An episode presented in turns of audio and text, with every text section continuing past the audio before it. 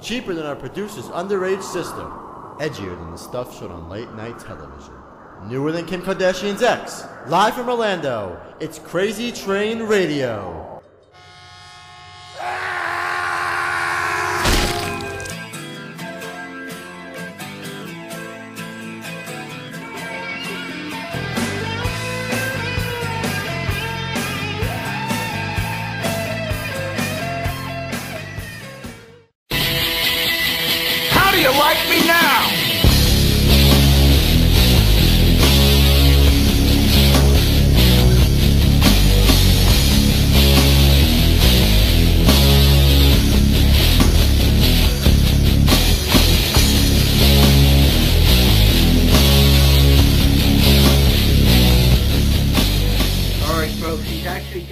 New book that came out April 1st, and it's no joke because it's no bullshit coming from this guy.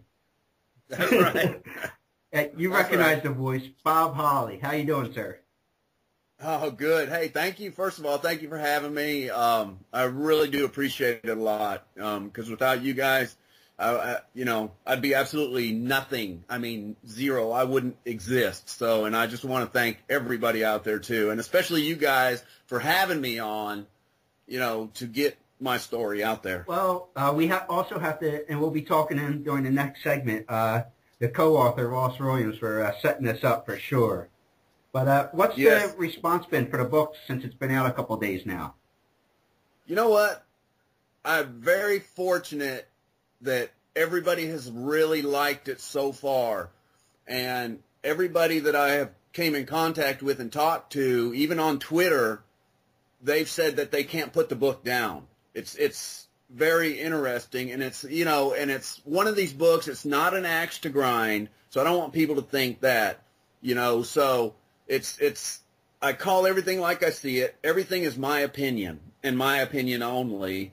And it, I talk about the inner workings of the politics, you know, in the locker room and stuff like that. And I talk about how I got started in wrestling and how how uh, how I came upon the author of my book, which is Ross Williams, who did a fantastic job. I couldn't ask for a better job for somebody to put my words on paper.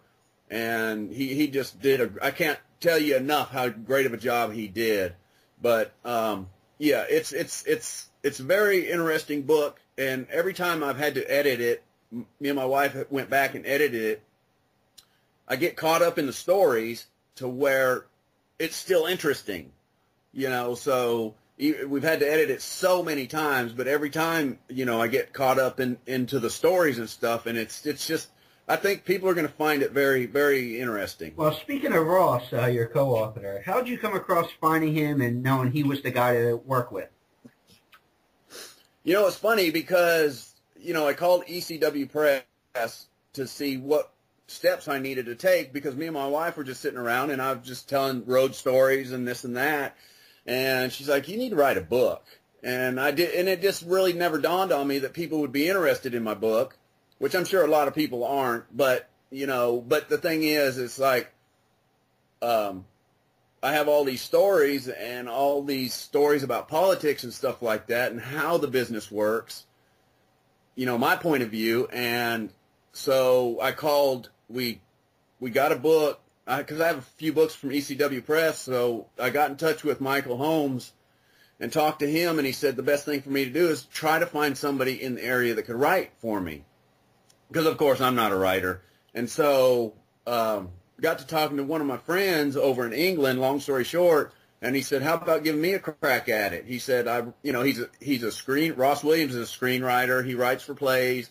Uh, he he does journalism. He writes for magazines and such." And I thought, you know what? Sure, why not? So um, I got back in contact with Michael Holmes, and he said, "Tell you what, have him send us a um, a little transcript of what he's going to write, a proposal, so to speak." And so Ross wrote up, and and in fact, what he sent Michael Holmes was the very first story in there of Ross Williams wrestling me, and Michael Holmes was hooked, and he got back in touch with me and said, you know, we want we want you to go ahead and go forward with this project. So mailed Ross and I a contract and everything, and so um, you know, it just went from there. And so far, it's been successful. You know, ECW Press is really happy with it. Really, really happy. But uh, have you heard from uh, any fans or anybody uh, non-business side of things uh, say anything to you about the book so far? Oh yeah, on Twitter, I get people all the time on Twitter telling me, you know, what a great story it was, how they they just thoroughly enjoyed the read, and it, they just, you know, and I'm not, you know, I'm not just saying this, but so far everybody that's been following me on Twitter and uh, have really liked the book. They really do. They were very surprised that it, it it's as good as it is. Well, I'll be honest with you, Bob. Uh, I read the book. Uh, I, I saw in stores, as I was telling you off air, uh, probably about a week or two before it came out publicly on the first air. And you're right. It was one of those books you couldn't put down. And I do read a lot of books and a lot of wrestling and just different uh, genres of things. And especially with wrestling, uh, you notice guys, a lot of guys or gals try to uh, talk about their career in, I guess, the best way for them. Where your book seems right. to be, hey, this was what it was, whether you agree with your opinion or not. You seem to be a little more honest than most are. Right, and and the way I looked at it too, yeah, I didn't become world champion, but you know what? That's what I wanted to be, but I never got to be. So, and I was I'm okay with that, as I talk about in my book. It was just never meant to be. You know, I can't complain. I have no complaints whatsoever, you know, because I didn't get where I wanted to get, but I'm okay with that, you know, and it is what it is. And, you know, and the thing is with Ross writing this book too, most people that write for other wrestlers, they don't know that they've never been in the ring before. They don't know the business side of wrestling. Ross, he he's wrestled before. He's been he's been in the business, so it helps a lot when you have somebody writing that knows the business, you know, in a sense. So, but yeah, it's it's it, it was great. I'm so glad you liked it. You know, I was really worried there for a second. I was like, you know, oh gosh, I hope he likes it. You know, because I worry about that stuff. You know, because but I'm just thankful that you liked it, you know, and I really appreciate well, that. Well, as you mentioned about uh, not being a world champion and everything, yes, the business is a work, and it, you, people can say what they want about the wrestling business. But do you right. think uh, there was ever an issue such as it seems like whenever you started to get, they started to maybe use you in storylines or whatever, something would happen, you broke your arm or your neck happened or some, something always seemed to injury-wise happen when you be getting a push. Yeah. Well, yeah, and see, uh, the thing is, is it's you know, it's not that I was injury prone. It was other people, you know, things going wrong in the match where I end up getting hurt, which is nobody's fault. It's just something that happened, and it it, it did seem like it was start, stop, start, stop, and you know, I I just think that whatever direction they had me going, and then when I got hurt and then when I came back, it was almost like they weren't sure where to put me again. You know, which I was I was okay with that because it's like, you know, these guys know what they're doing.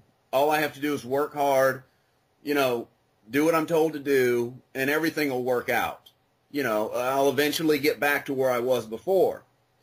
And which, you know, I never really did, but the way I honestly look at it is I had the privilege of working for that company for almost 16 years. I had a great run during the Attitude Era. You know, I, I honestly couldn't ask for any more than that. I really couldn't because if I did, that would be very selfish. You know, it was what it was. It was never meant to be for me to really become world champion or intercontinental champion. Despite getting injured here and there and having to start and stop. Yeah, it got frustrating. Don't get me wrong. But I always kept the outlook where things are going to turn around for me. They will eventually turn around. All I got to do is keep working hard, keep doing what I'm told to do, and eventually it'll all come back to me. Which the way I looked at it was, yeah, I worked hard. I have no, you know, I can hold my head up high about that, that I did work hard and I didn't kiss anybody's ass to get where I was. You know, that's one thing I didn't do. You know, I wasn't about to bow down and kiss anybody's ass, but the way I look at it, I must have done something right to be with that company for as long as I did. And and I think it it attributes to my hard work, you know, that I put in every single night, you know. So, I just, you know, I I just I have no complaints about anything, you know, about the way you were handled. where I was. Yeah. Well, Yeah. the two injuries, if we can mention that really stand out that they could have built something on when you came back was, well, the first one they did a little bit. Uh, when you got the lacerated back there with uh, working with RVD, that, Yep. that they tried to use you as a face for a little while there, which really, as far as the fans are concerned, showed a lot of respect. They did. They really did. And and see, I you know I was supposed you know I'm a heel, and then what happened was because they cheered me that night, out of respect of working hard and putting on a good show for the fans, they decided to turn me babyface, which was a bad move, and and and they realized that. You know, just because they cheered me at the end of a match because you know, working hard doesn't mean they should turn somebody babyface right away. And they realized that too. You know, so I think that kind of hurt my character a little bit in that sense. But um yeah, I just sometimes you don't question what they do and why. You just go along with it and try to help them with ideas along the way. Well, with that cut there that you got when you guys went through the table there, did you re- like did you realize you were cut right away, or how bad, or did you realize what was going on until somebody told you? Yeah, I, I honestly didn't know. I just thought when we went through the table, it just felt like somebody, you know, it felt like I had a sunburn and somebody slapped me on my Ooh, back. okay. Th- That's just what it felt like. I was like, man, you know, it just stung a little bit. And we were during, it, was- you know, and it was live, of course. Uh, we were during commercial break because that was the cue to go to commercial when we went through the table. And so um, the referee jumped out of the ring and said, "You guys start rolling around because we're fixing to come back live in about a minute and a half." So I rolled over to all fours and kind of propped up a little bit, and I saw a big puddle of blood, like somebody would have been shot. And I was like, "Where in the hell did that come from?" And I looked down, yeah, and I saw all this blood running down my side, and I was like, "Are you freaking kidding me?" And so the you know the doctor and the trainer came running to the ringside and they wanted to look at it because Vince wanted them to look at it because they knew how bad it was, and I didn't think it was that bad. I was like, shit, I'm still walking. I can wrestle. I can still go. Yeah. You know, it's just like when I broke my arm, I still finished the match. So, you know, I'm I'm still walking. So why not finish? So I got up on the apron and the doctor and the trainer said, Vince wants us to look at it. Come here and let it. I said, no. I said, get the F away from me. I'm going to finish this match. So I rolled back in the ring. And when I was on all fours, I just caught out of the side of my eye. I looked up at the Titantron and the camera was right on that cut. And I was like, oh my God, that is not good. and, you know, and that's when I realized it was bad. Oh. So, but, you know, I just, I thought, you know what? I'm still breathing. I still got both legs underneath me. I'm going to finish this match because I have a job to do, and that's to get Rob over. And so that's why I kept But going. stuff like that that I think definitely, at least in the back, earned you that respect amongst the boys. Yeah, it did. I, I mean, honestly, I think I had the people's respect before. You know, at least I want to think that. But, um, you know, because I've always worked hard for everybody, despite you know, no matter what. And but I think that really put me over the top as as far as you know, people respecting my work and stuff like that. I re- I think so. You know, people are some people that the haters are going to disagree with me, and that's okay because they hate me, and apparently I did something right if I can get people to hate me. So Hey, you were doing your job, you earning your paycheck, so. That's right. That's right. Well, uh, obviously, yeah, we don't want to, we want people to buy the book, so we're not going to hit too, too many stories. But the other injury that I was really interested in and seeing that, uh, how much he, how well he treated you was Kurt Angle with the, uh, when he broke your arm accidentally. Oh, he treated me like gold, you know, and I talk about that Yeah. in my book. He, you know, he felt so bad, and and you know, and uh, he he the guy went as far as coming to the hospital and seeing me that night, making sure I was okay. You know, he took me back to my room, dropped me off. He even went and this is at one o'clock in the morning. Went somewhere, got me something to eat, brought it back to my room. Um, he got up at four o'clock in the morning, picked me up at the hotel, took me to the airport. I mean, this guy went above and beyond, and he ha- he didn't have to do any of that because it was just you know, and I really appreciate that. And that you know, and ever since that day, I had so much respect for Kurt, and I always will. You know, and and plus Kurt's a hell of a, a worker too. You know, he's one of the best. Uh, what do you think it was? Do you think it was the amateur uh, career that helped him pick up on things so quickly?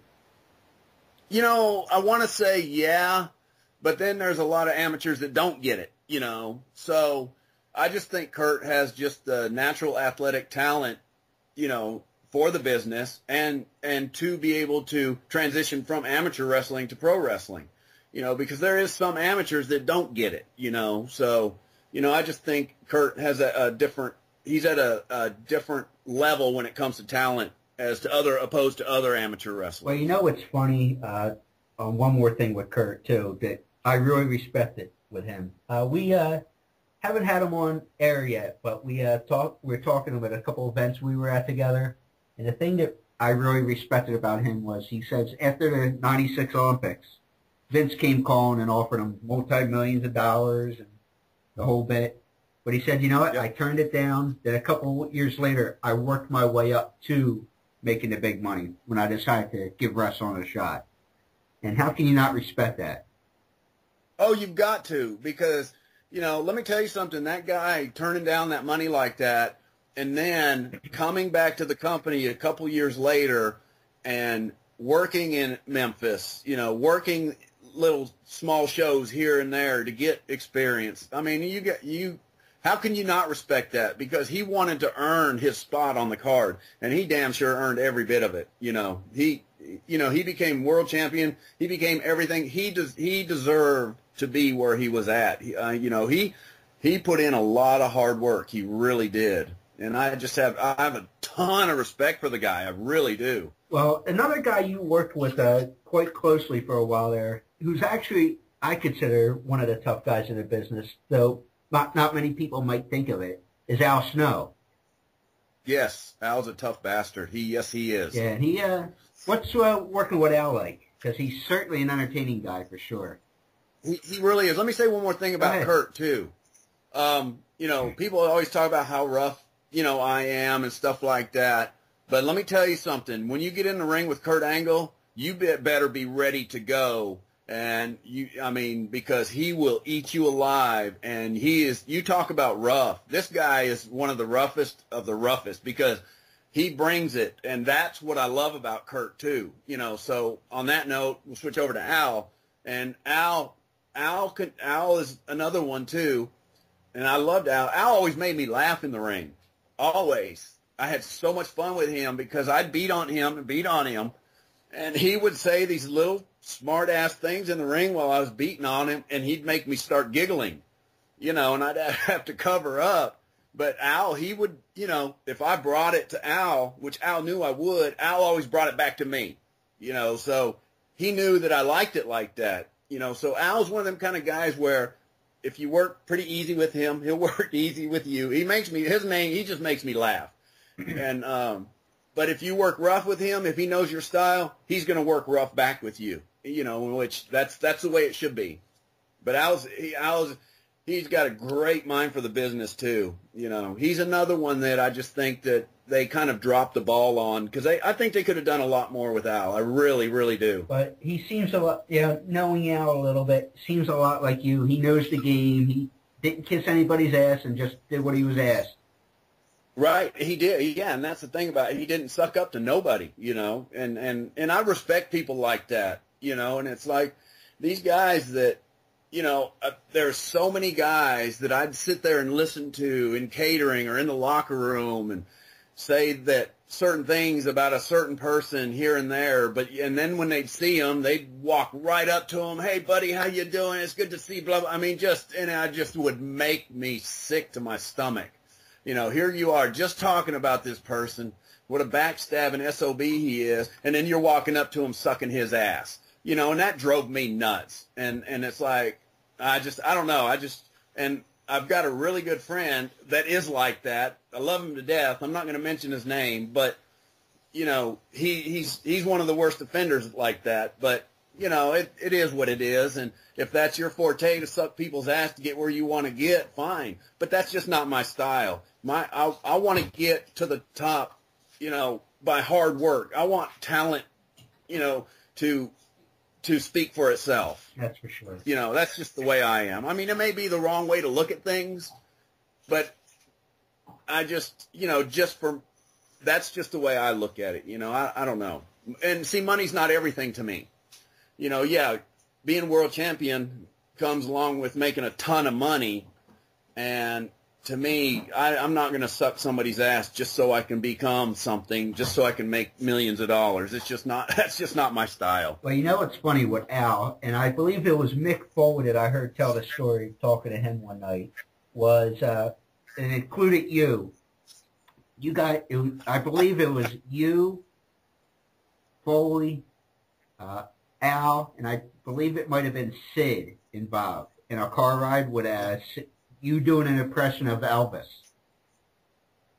Oh, that was that was that was me, and um, that was me, Mick, and uh, Al. Yeah, Sid wasn't with us. He wasn't there at the time. Yeah, I remember that. We were in Austin, Texas. yes, I remember that. Yeah, no, actually, it wasn't Austin, Texas. I think we were. Oh hell, where was that? It was in October, and that's when Mick. It, that's when Mick put in some Christmas music in October. And I'm like, I love Christmas music. Don't get me wrong, but there's a time for Christmas music. Yeah. And we hadn't even got through Halloween yet, and he's putting Christmas music in. You know, and so I said, what the hell are you? I said, no, we're not going to listen to Christmas music. And so, you know, Al, Al, you know, Al and Mick just said, okay, what do you want to hear? And they started, Al, Mick started naming off all these uh, CDs that he had, and he said, I got Elvis. And that's when I was like, oh, and I popped big because I love Elvis, you know, Elvis music. So he put in Elvis, and I started singing in the back seat, you know. So, yeah, that that's I talk about that in my book too. That was that was that was a good road trip. That was funny. because uh, Mick Yes. was saying, you know, yeah, yeah, you were you're a great guy and all that, but he goes, Bob was in one of those moods, but as soon as I said Elvis, you, you just, you know, you're in the back seat popping. Yes. Oh, I popped huge when when he put in Elvis. That was that was awesome. he- that was was awesome. saying you would he would look in the mirror and you you'd be trying to curl your lip and on the back and singing, and you were just yeah. you were a kid in Christmas, that's for sure. Yes. Yes. Yeah. I I might have done a terrible impression of Elvis, but you know what? I didn't care. Yeah, he said your mood just changed 180 degrees. It was I, oh yeah. it was just one of the funniest things he's ever seen. It- it's amazing what Elvis will do for somebody. Yeah, but trust me, I'm only 28 and I'm a huge Elvis fan since I've been six or seven. oh, nice, nice, nice. So, so you know, hey, grew up with a DJ. What can I say? Uh, but uh, Hell yeah. you know, obviously the one angle was always taken with Tough Enough with you and Matt and whatnot. But could you actually see yourself training full time eventually? You know what? I can. I could. Yeah. I, yeah. Because you know what? Despite what some people think that I'm too rough on these young guys, let me tell you something. I don't treat them no different than I treat anybody else in the ring. You know, and the thing is, what did I do to Matt Capitelli that was so bad? He got a he got a fat lip and a you know a bloody nose. I can't tell you countless times that I've had the fat lip and the bloody nose, and I never wanted to quit. I mean, for God's sakes, I've cracked my vertebrae against Brock. I kept wrestling. I broke my arm completely in two, kept wrestling. Mae Young goes through a table and gets the crap kicked out of her, and she keeps wrestling. So, and people want to jump on me for what I did to Matt Capitelli. That's kind of silly if you ask me. Wrestling is, you know, wrestling is a rough business. And I've never done anything to anybody that that's bad to where they miss miss out, you know, or they're out from wrestling. You know, I wrestle nobody no different than the new guys. But the thing with me is I strive to get the best out of somebody. And when I train, because I, love training people, I love helping people, you know, especially when I know that there's something there. you know, so, and the whole thing with Matt Capitelli, you know, I was pretty much dictated to go in there and see what he's made of, just like I was dictated to do a lot of guys.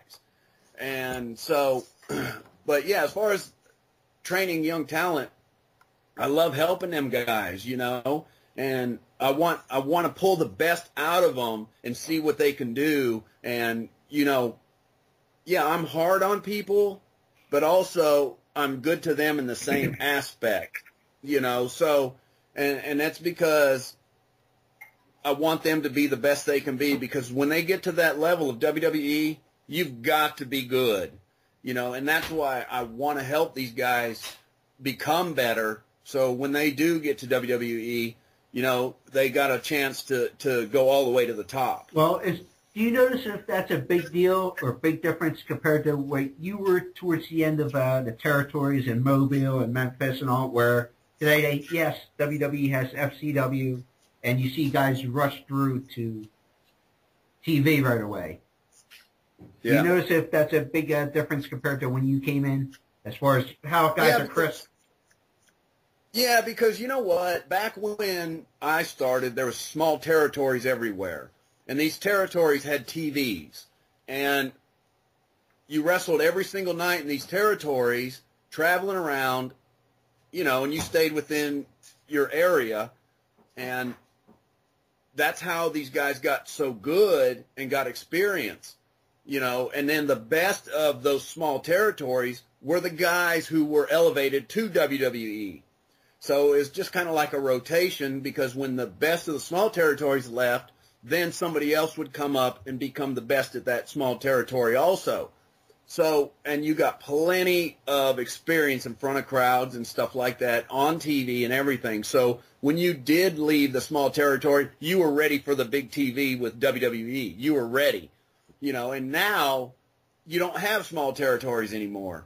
So WWE ended up having a training camp. They built one, and I think they're building one in Orlando now to be actually bigger than the one in Tampa. So, and that's, and I think a lot of times they think a guy is ready, and they're not. And when they hot shot him, you know, up to the main stage, then a lot of times these guys aren't ready, and I think it hurts. It hurts, you know, that the confidence of whoever that person is, especially if they have to bring them back down to um, you know, FCW. So, yeah, I, I just think not having small territories really hurts the talent pool now. Well, Bob, thank you for taking a few minutes. Do you have a, any uh, book signings coming up uh, to promote the book?